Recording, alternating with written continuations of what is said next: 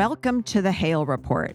My name is Lyric Hughes Hale, and I'm editor in chief of EconVue and your host today, Wednesday, August 25th, 2021. EconVue, based in Chicago, is a home for independent voices and expert analysis of critical global economic issues. If you'd like to subscribe to our free monthly newsletter, please visit our website, and if you can, support us on Patreon and Substack. You can also find past podcasts on our website, econvue.com, and on Apple Podcasts, Spotify, YouTube, and all of the usual places. My guest today is an old friend and a true iconoclast, Albert Bressand. When we met maybe 20 years ago now, when peak oil was all the rage, he shocked me by saying that the earth had abundant coal energy and most of what is now called sustainable energy might be more expensive to develop and deploy than we anticipated. Later, he contributed to the book my husband and I wrote, What's Next for Yale University Press. I soon discovered that all his points were meticulously researched. He changed my mind. Dr. Bressand is an academic with a previous career in international relations, policymaking, and the energy business. He's presently Professor Emeritus of Energy and International Governance at University College London and Senior Fellow at the Columbia Center on Sustainable Investment, Columbia Law School, Earth Institute, where he previously was Executive Director of Columbia University's Center for Energy, Marine Transportation, and Public Policy, and Professor of Practice in International and Public Affairs. In the 2000s, Dr. Bressand headed the Global Business Environment Department in Royal Dutch Shell's London headquarters, where he oversaw development of Shell's fabled global scenarios on the changing international and societal landscape. He served it for eight years as special advisor to the EU Commissioner in charge of energy and as economic advisor to the Minister of Foreign Affairs of France, and held key positions with the French Institute for International Relations and the World Bank. Dr. Bressand earned advanced degrees in mathematics and engineering at École Polytechnique in Paris and Université Paris-Sorbonne, and a PhD in political and economy, political economy and government at the Kennedy School of Government. And that's not all of his CV, which is posted on the EconVue website in full. Albert, welcome to the Hale Report. Uh, I know you're not in Paris right now. Where are you calling in from? Well, I, I, wish I could say from the space station or, or the far side of the moon, but it's, it's just the Massif Central, you know, these uh, old uh, mountains in the center of France. It sounds lovely in August to be there. Well, thank you so much for joining us. I know we're doing this as a phone call so that we can um, overcome our the digital divide of the Central Massif and um, be yes. able to talk to you today. Well, you know, if you've listened to our other podcasts, you know that I always start out by asking my guests what was it that inspired them to follow their chosen specialty. But you've told me that your background proves that you are not a specialist, but rather someone who defies categorization. So instead, I'm going to ask you what prevented you from being a narrowly focused technocrat and made you see the world through such a wide lens. Well, uh, Leo, first of all, it's, great to be uh, here with uh, your audience uh, and uh, you know a lot of great people. It's it's not um, uh, so much um, my the little myself, you know, defining specialization.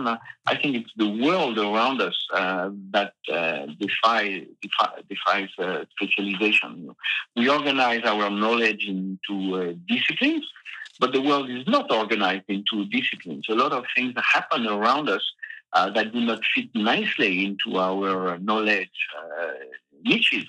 So my my effort has been to look at the organic side of the, the world around us and uh, what are the unexpected aspects of this uh, encounter of very different um, different uh, dimensions. So you're a specialist in non-specialization then? Well, uh, you are using a term which uh, actually is a term by Konrad uh, Lorenz, you know, the, the, the, guy who invented ethology, the, the science of behaviors. I think he, he realized that uh, behaviors, uh, you know, we are not homo economicus. We we are not uh, um, people in a given uh, discipline. And yes, he, he, basically said we, we have to be curious. Curiosity is an essential quality of the you know, human mind. And to be fully curious, we have to be specialists in non-specialization. So that's what I've tried to do. It does not mean you, you should not know a number of uh, disciplines.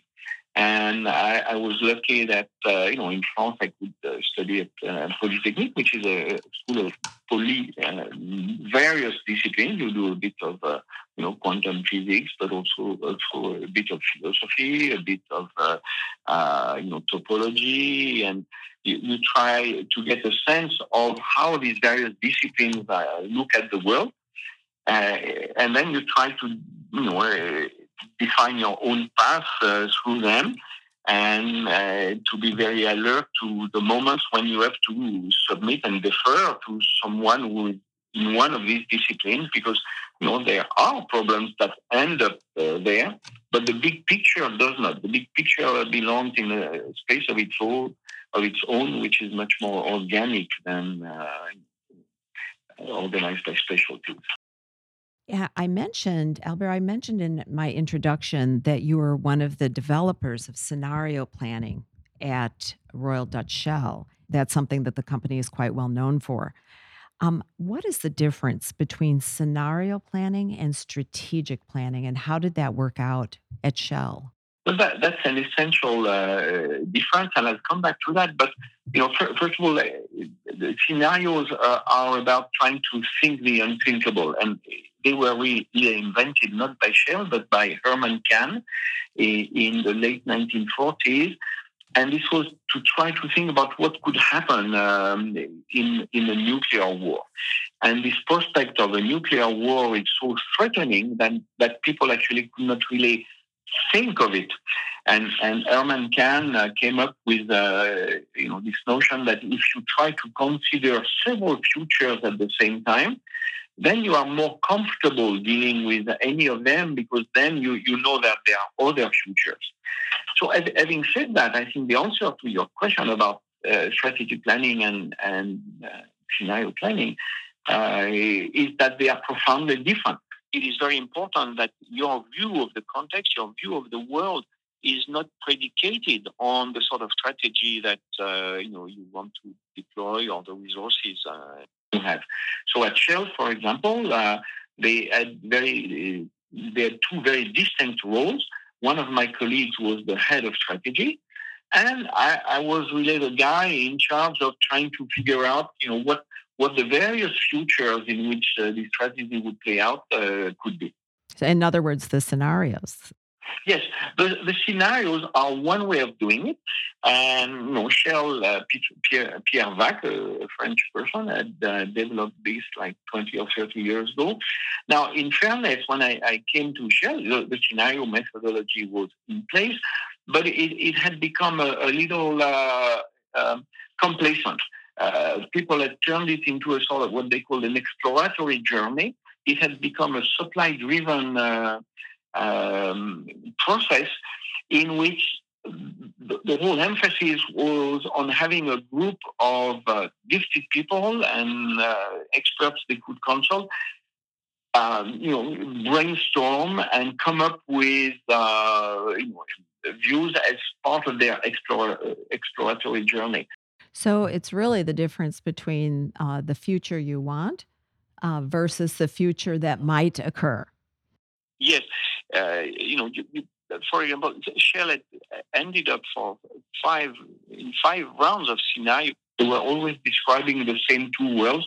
One in which uh, uh, you know the business would prevail. They they they called it uh, TINA. There is no alternative, you know, and uh, or just do it and uh, so they, they conceived of a world where, you know, the logical business and the market would prevail.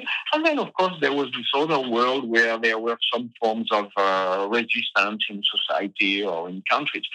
But uh, I thought this, this is a very poor approach to, you know, uh, uh charting, uh, trying to think about the future. First of all, you are never in a pure world. You are never in a world where everything is deregulated and market uh, fully prevails. Actually, markets need rules and all that. And you are never in a world in which there is, uh, you know, people are defined only by uh, resistance. And uh, so, so my my my first uh, effort was to redefine the, the logic of scenarios around trade-offs.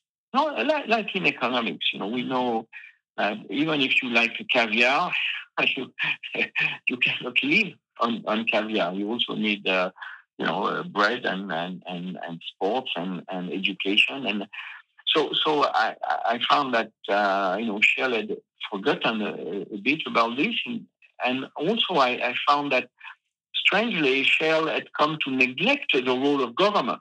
And when you are an uh, international oil company, actually the first thing you do is you deal with government. You you need a license to operate in a given country, and so you know the the politics, geopolitics of it is, is much more important than business versus resistance scenarios uh, made it. So I I try uh, to develop uh, uh, a, a, a methodology for scenarios that would not leave out some of the essential dimensions and I also tried to, to go beyond the notion of just a couple of scenarios and to show that there is a continuum, you know, and, and you must be able to uh, think of worlds that will be in between your various scenarios. So, so, you know, broadly speaking, this is what I try to bring to Shell.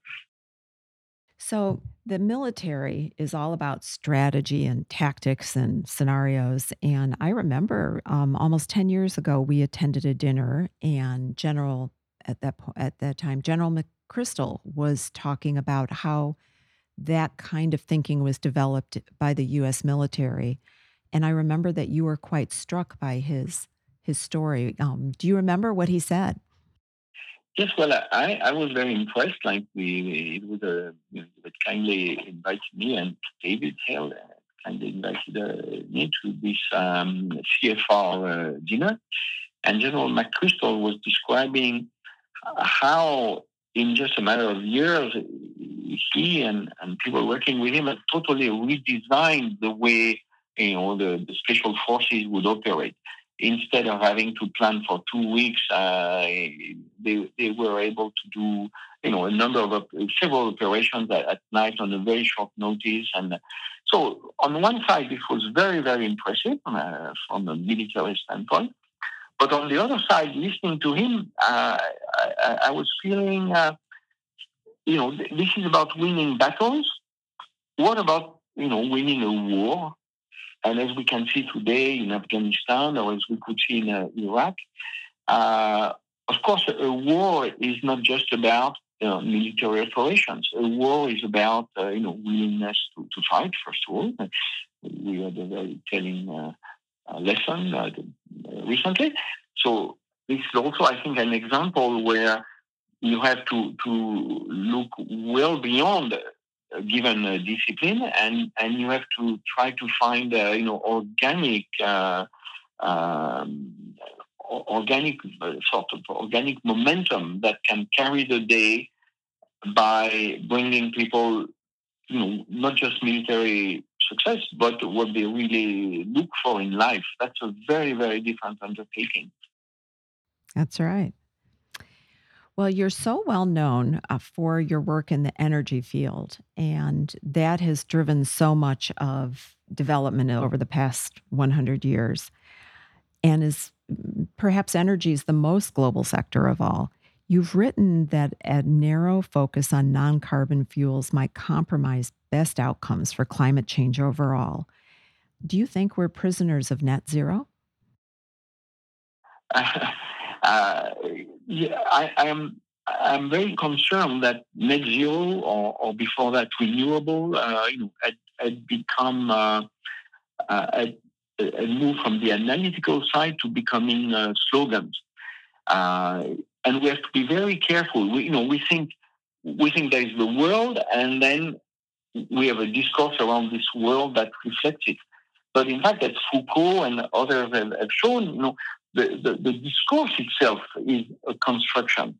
And uh, I think in energy, we are not paying enough attention to how our discourses are, are biased and uh, how they are, uh, they may preempt uh, reaching the goals, you know, very, very, uh, goals that I, you know, I very much share. Um, take a very simple one. Everybody will tell you we need renewable energy. Now, anybody who has studied uh, thermodynamics for at least two hours know that there is no such thing as renewable energy. So what people mean when they say renewable energy, wind and sun, they mean actually an energy that is delivered through a flow.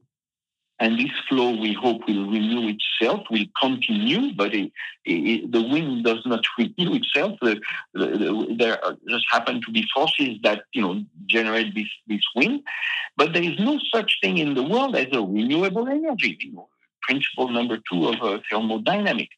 And similarly, uh, you know, net zero creates this wrong impression that if we achieve it, we are done. Oh, absolutely not. You know, net zero should really be called 500 ppm or 600 ppm. Net zero is the, the, the is no longer adding carbon into the atmosphere, but the, the, the carbon that is already there will remain. So what we call net zero, you know, sounds uh, fantastic because they, we have become pure. We live uh, the, the life that should be lived for the, the planet. But actually, we are we are not solving anything about the, the carbon that was uh, emitted in, in the past. And the minute you talk with uh, you know the green the green community about removing that carbon, etc., you you get very strong cultural resistance because they, they think, oh, but if you begin to talk about removing carbon, you know, except of course you do it through the, the trees because trees are very, you know, politically correct.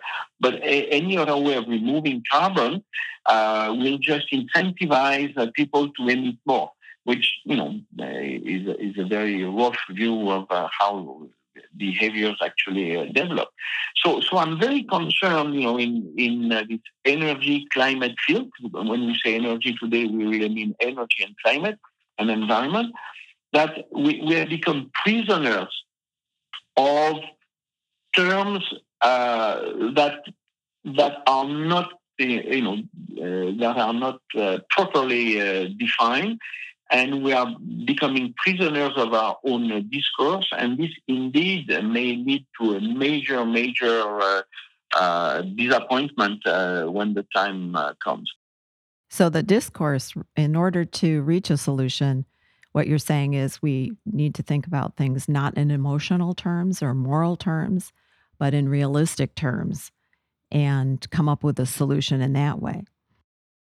Yes, uh, absolutely, and and we have to be, you know, very conscious that the work that we create uh, are not just uh, labels uh, we put on things that exist. They by themselves create things. Um, I, I, you know, every year, some, one of the best uh, description of where we are in terms of carbon uh, emission is the, the, work by the Energiewende in, in Germany. You know, I have a lot of respect for their work, but but these Germans are totally prisoners of their own views of notably the, the nuclear uh, industry, which they, they oppose, although it's you know zero zero emission. Uh, and therefore, they use the term fossil energy to describe at the same time oil, gas, coal, and nuclear. This is this is terrible because first of all, you know, uh, uranium is not a fossil, but even leaving that uh, aside, uh, even leaving the difference between fossil and minerals aside, the notion that you have that one discursive category which you call fossil and then you decide that you want a non-fossil energy system, this is predicated on a way to organize knowledge uh, that does not reflect the you know the, the reality that reflects uh, what the emotions uh, of people. They are you know they are very honorable uh, emotions but this is a very emotional way of trying to you know define uh, a policy. And it leads to huge inefficiency you know, just think for a minute if, if the Germans had first moved out of coal and then of nuclear, instead of, you know, being at 400 uh, uh, kilograms of, of CO2 per you know, megawatt hour, they, they would be at, uh, you know, like France at 60 or 70. They, they would be 20 or 30 years ahead in their transition, climate-wise, if they had not become prisoners of, of, of their uh, discourse. So, so yes, this is this is why I'm uh, really worried about the very good things that we are trying to do uh, today. Not not not that I'm uh, against it in any way, but I, I think we have become prisoners of our own world and prisoners of our emotions. So, in addition to the digital divide that we know exists in the world, and maybe in the mountains of France. I don't know, but is there is there also a carbon divide? You know, while Europe is spending a trillion dollars on carbon neutrality, and they have the money to do that in the first world, Bangladesh is building 23 coal-fired stations using Australian raw materials simultaneously. How does this get resolved? This this is um, indeed um, you know another very important part of my my worries, which is that in Europe, and I think it's probably a bit similar in you know some of the, the coasts in, in the US. Although in the US you have uh, you know a political situation that uh, that is far less uh, far less consensual uh, to put it uh, nicely, than than uh, we have in Europe.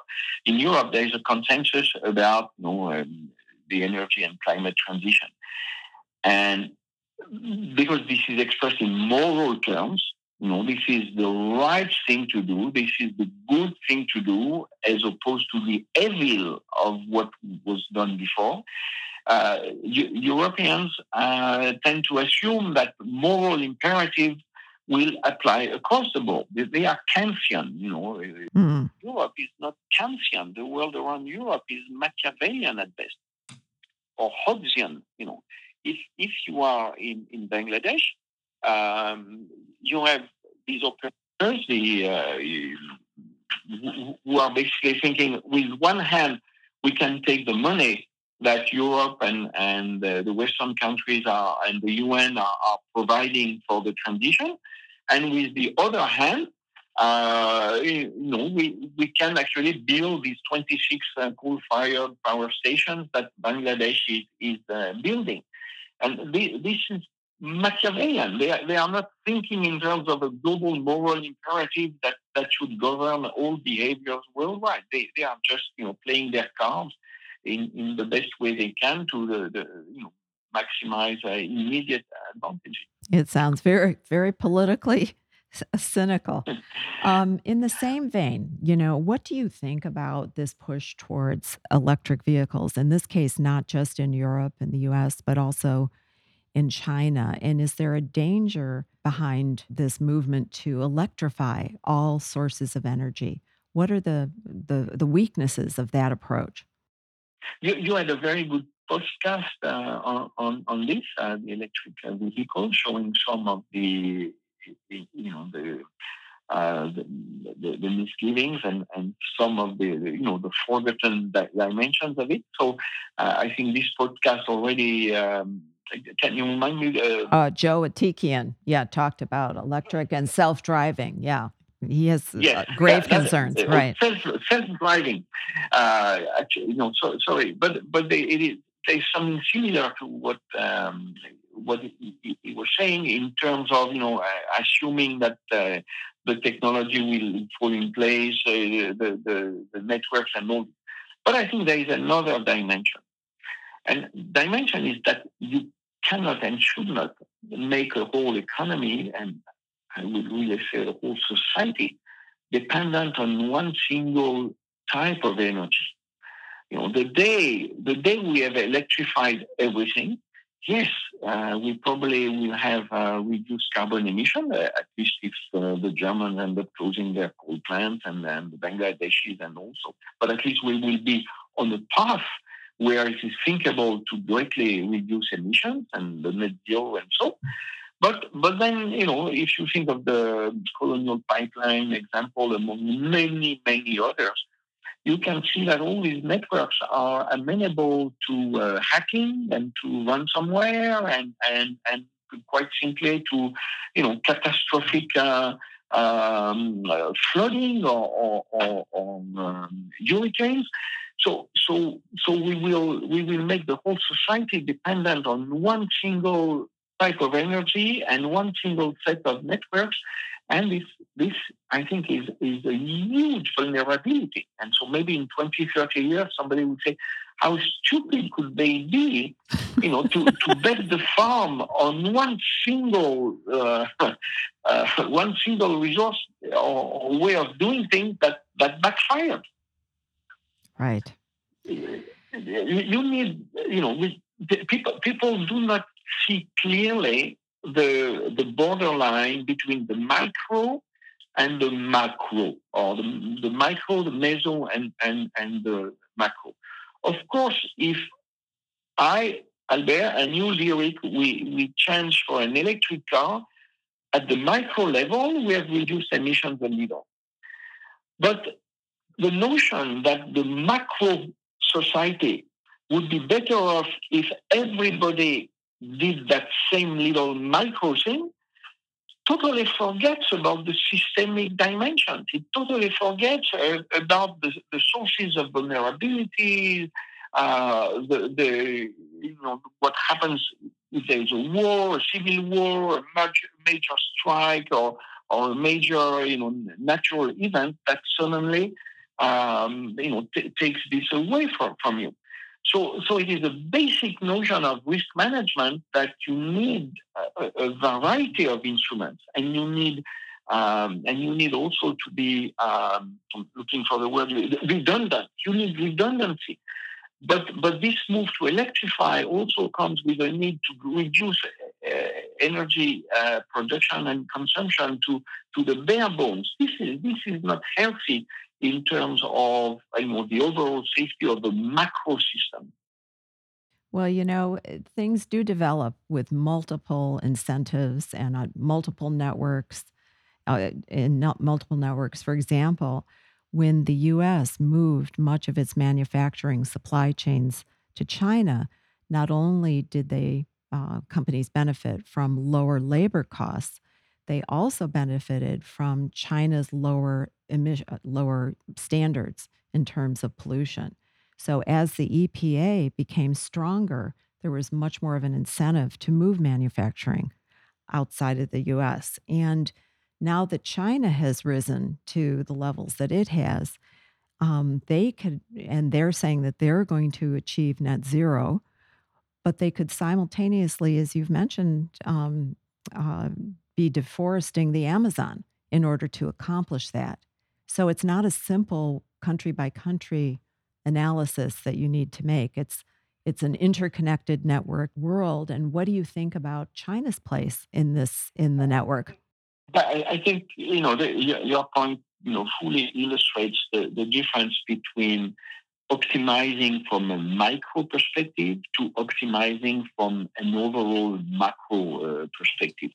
And uh, the, the green community is, um, you know, has its own view of how the planet uh, would come together, and and they have their own priority of issues, and this totally neglects that you know the real world does not come to you in, in the manner you have decided. The real world comes to you in uh, in a very unpredictable um, and, and, and, and, very complex uh, fashion. You, you, mentioned the, the Amazon. Uh, China is planting as many trees as it can on its own territory to protect its soil, etc., etc. But at the same time, because they are getting uh, you know richer, they, their consumption patterns are changing. They need soybean, they need cattle and this is why they are funding the, the soybean train in uh, the Amazon. And we are at the stage where the systemic uh, effects are becoming far more important than the immediate effects. The Amazon uh, forest, I, I read recently, is probably now emitting more carbon, you know, through the burning and all this than, than it is uh, absorbing. So, so the, I think the big danger there, and I'll come to China, but I think the big danger is for people with a cause, the, the Greens, and you know, I, I fully support their, their goals and their values. But the danger is for them to assume that the moral dimension that are uh, that on which their strategies are predicated will impose themselves across the world, uh, and, and, because this is just not the case. Uh, China, first of all, you know, is is a, is a communist country. Uh, now, capitalistic communist country, uh, you can see, but the, the communist countries have in common that they were very, very inefficient in the use of resources and energy. When Eastern Europe moved from the Soviet bloc to the EU bloc, one thing that happened was a massive uh, decrease in their energy consumption and in their uh, you know, emissions. So, first of all, uh, China has a lot of catch up to do on, on, uh, on, on this account. It, it has embarked in it. it. It is now, you know, gradually converging towards a Western standard, but it, it is still far from it. A, a Chinese person is, I think, uh, you know, speaking uh, roughly, is about uh, only twice as rich as a European or, or, or, a French person, but it is emitting a little more. So, so they are still very inefficient on this and the notion that they would be at net zero uh, you know, at, at a time that they have not uh, you know, very clearly defined, maybe 2060. Uh, this is part of a discourse again, in which the other part of the discourse, and the more important one, is that they want to be let free to continue significantly increasing their emissions into the 2030s. Right. They mm-hmm. say now it might be the early 2030s, but but they are with one hand, you know, increasing very significantly their emissions, and then they're also saying, "Oh, at some point we'll do the net zero uh, you know, Macarena like uh, everybody else." Uh, you know, I'm I'm very uncomfortable with this sort of thing. Right. So, how does this all is, in other words, um, all of these things that people would like to achieve, like net zero, in some sense, you could say we can't afford not to try to do this. But in another sense, this is all costing a lot of money. And how do you see it impacting prices? And especially prices in third world countries? Could it have a very negative effect there while improving conditions in first world countries? Are we able to make that distinction? Is inflation going to haunt us and is is energy going to be, as it has been in the past, a significant input of inflation? Well, Lyric, I think you're putting your, your finger on uh, one uh, significant source of inflation, and, and this is the inefficient manner in which the net zero objective is uh, transforming climate policies. Even a you know a very basic student in, in, in economics know that if you want to optimize a system, the way to do it is not to optimize separately every single uh, bit of it, right? Uh, you know, if you want the world to reduce its emissions in the most efficient manner, you will ask the countries where you know the, the reduction in emissions can be done at the lowest cost to move faster than those where it is very expensive. Correct. And the net zero objective totally ignores this basic economic uh, rule uh, because it, it, it turns it into um, a moral, it turns it into a moral requirement to become a net zero emitter and nobody could care less whether you know uh, this or that person or this or that company or, or this or that country is net zero. The only thing that matters is how much the world as a whole is emitting. Now, initially, you know, tw- about 20 years ago, there was an effort to address this uh, systemic economic dimension of you know, resource allocation through what was called the, the, the CDM, the Clean Development Mechanism.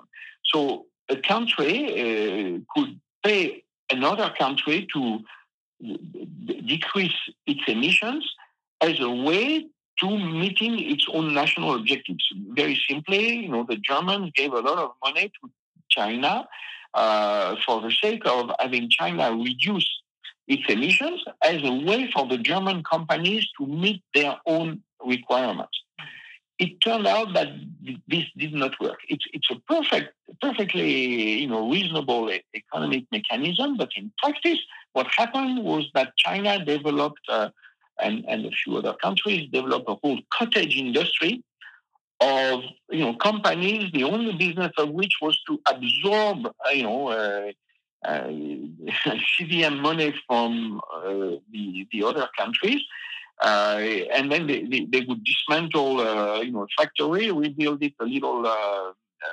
In, in, a slightly different place and, and and and come again. So so so this this sort of one world first best scenario did not work. And instead now, we, we have something that is becoming a, a straight jacket in which every country wants to be net zero. Within each country, you are asking now companies or, or sectors to themselves be, become net zero.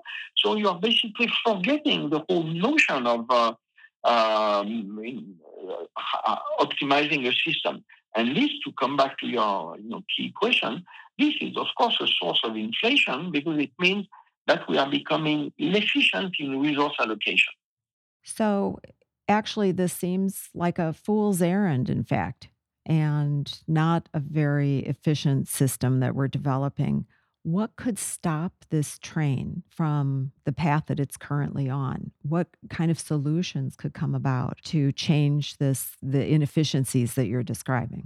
Well, um, there, there, are, there are two, things. The, the, first one is um, to move from a moral approach to an analytical economic approach where you actually measure things. And if you measure things and you measure at what cost they come, there are things that you sh- should then uh, do and things you should stop doing the notion that net zero is a, universal objective that must be reached at basically any level that you look at is uh, is predicated on a confusion between the, the moral dimension of living a good life uh, in harmony with you know your environment and the analytical, uh, physical, economic dimension of reducing uh, carbon uh, as fast as possible. The second thing is uh, to, and it's slightly different from this uh, inefficiency, but it, it, also has its roots in the, the moral approach, is to realize that we are dealing with a type of pollution that does not disappear the minute you stop to emit. The, the carbon that is up in the air is there for several uh, centuries. And uh, having putting the world on, net zero would have been a very a, a, very effective, I'm not saying efficient, I'm saying now effective, a very effective way of dealing with climate back in the 1990s when we were still at a relatively acceptable level of uh, um, you know, CO2 concentration in the air. But now that we are at 420 uh, ppm and counting, uh, you know, net zero in itself will uh, limit new damage, but will not uh, eliminate the, the, the fundamental uh, the fundamental climate um, the fundamental source of climate change, and it can also be, as we see, that there there are now a lot of um, self-feeding loops at work, like uh, you know, uh, the unfrozen of the permafrost and, and the release of methane from uh, uh, previously frozen uh, grounds and from the, the, deeper seas, that, that will turn it into uh, you know, a very, very detrimental spiral. What you're describing sounds very inefficient and also very dependent on cooperation. And are we going to see this international cooperation going forward? How do you see net zero, for example, affecting global geopolitics over the next 20, 30, 40 years if what you're describing actually takes place? Well, uh, again, I, I, think the the notion that net zero is the solution is misleading to, to begin with. Uh, as said, uh, by net zero, you are you think you are no longer adding to the problem, but there may be loops in the system around us that keep uh, this this um, you know that, that keep making things uh, worse. So so first of all, we we, we need to revise uh, our basic vocabulary to talk about these things. And second, um, you know, I, I live part of my life in Paris, but I think Paris has become uh, ideologized, and now I mean the Paris Agreement. Right. We, we, we, have this this agreement which very few people understand, and I'm going to, to speak about this in, in a second. And they think that if in their little corner of the world they do what Paris uh, requires them to do, uh, you know, we are on, on the good track. And, and this does not work. And this is, you know, I'm coming to your question about cooperation. Uh, most green people in the West have never taken the time to, to read the NDCs, which means nationally determined contribution. So this is not an obligation, it's a contribution. And the very important words, two words out of three are, you say, nationally determined. We do what we want. So the, the NDC from Russia, for example, has strictly nothing about energy, oil and gas, or the, the NDC from Russia simply says, we in Russia will bring a contribution to fighting climate change through the development of our forests. That's the only thing in it, the only measure. And first of all, you know, uh, forestation is something that would happen in Russia as a consequence of uh, climate change, you know, because they have all these uh, cold lands. So if we, if we are in a warmer world, in theory, forests should develop in Russia. So basically, they are nothing doing nothing. and second, as we can see, as we speak today in Yakutia, the whole forests are burning. And, and Russia does not seem to care a lot about it either. So, you know, this is what Paris is about. This is Paris, uh, you know, the Paris was the French diplomatic answer to the failure of Copenhagen. In Copenhagen, the Europeans had gone in with a top-down uh, view. You know, that's very rational, except nobody bought it. The view was, okay, we, they, this is the global carbon budget this is how much each country should emit. Let's agree on doing it, and you know, let's agree on on a set of national targets which, added together, fit this budget. This was a total failure, and Connie Hedegaard, Connie Hedegaard, which would never have become, uh, you know, the EU commissioner for uh, environment because she failed miserably at Copenhagen. Connie Hedegaard was not even in the room when Barack Obama gathered 20 leaders to come up with the Copenhagen Agreement. The French understood that.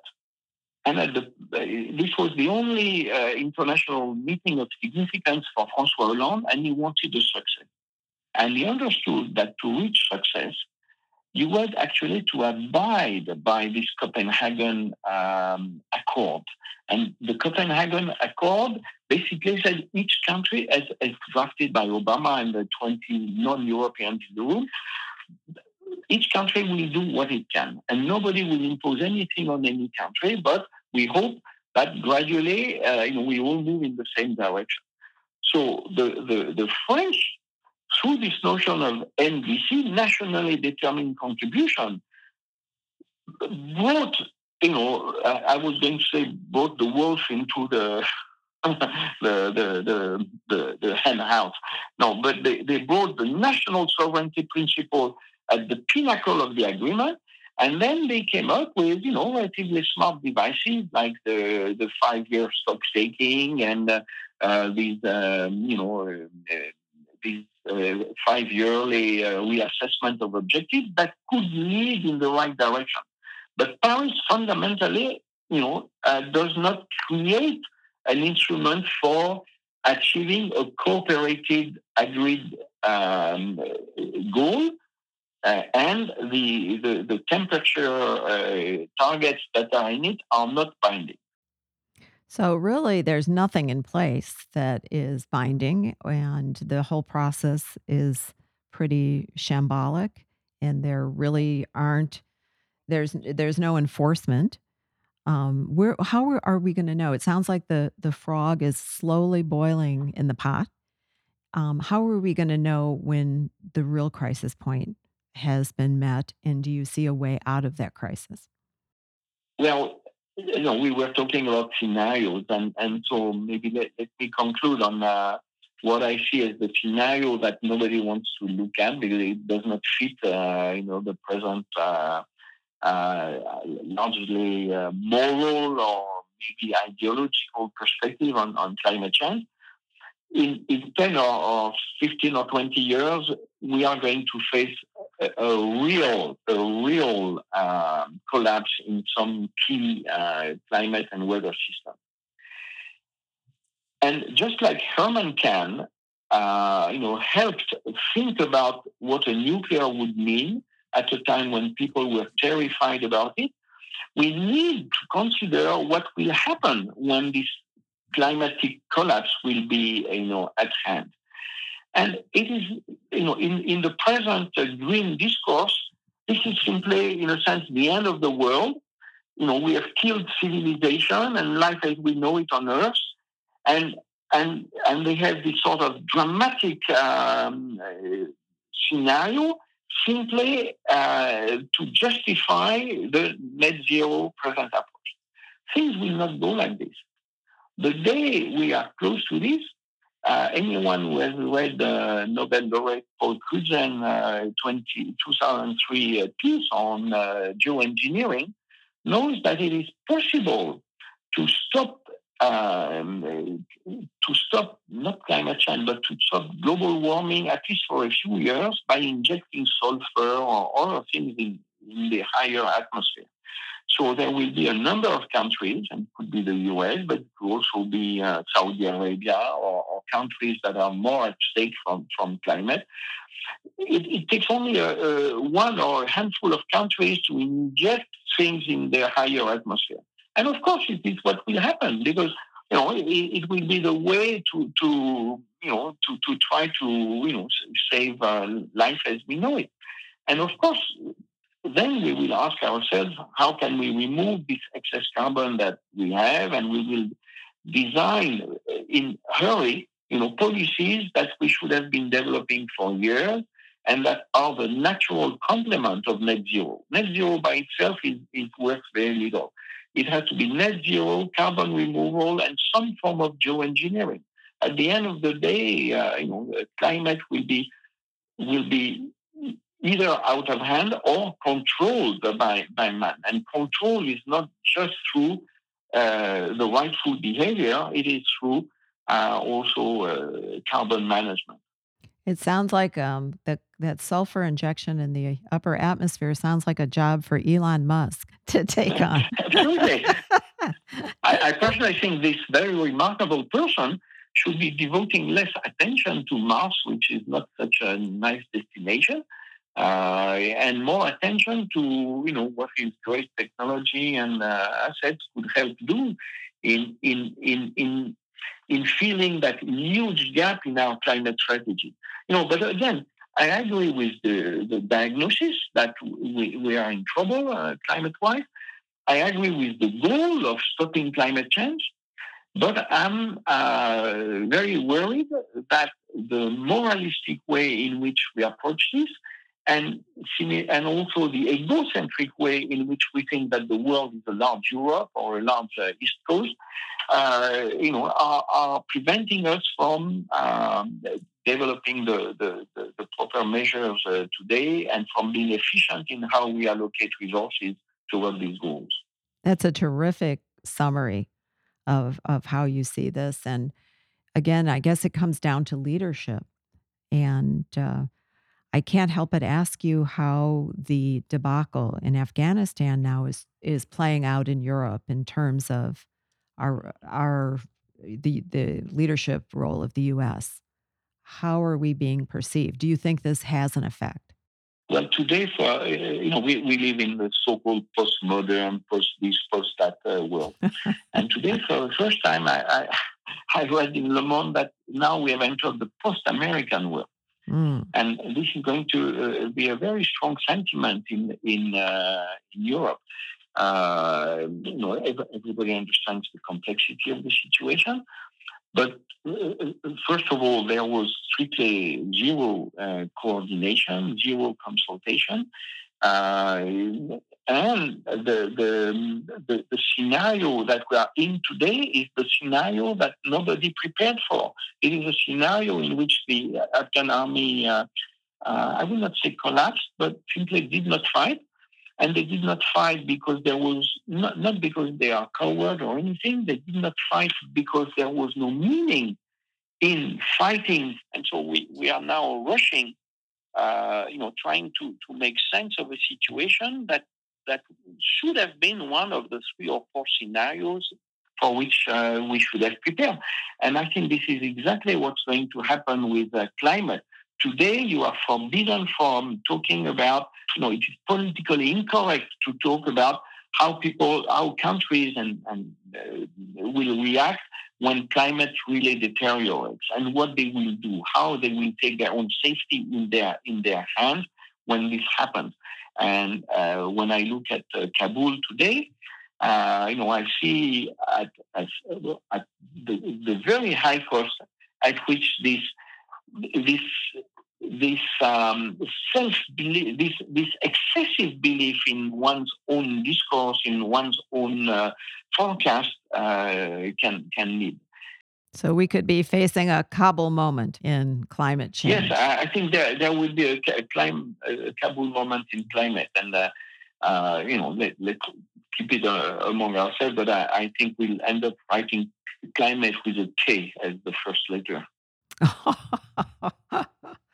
Well, that's a, it's a, a dire but maybe realistic prognosis for the world. But I hope by listening to you that some of the, our audience will have a much better understanding of things like the Paris Agreement that is not an agreement and the realistic solutions change what everybody agrees on but nobody agrees on. Thank you so much for for joining us. I really appreciate it.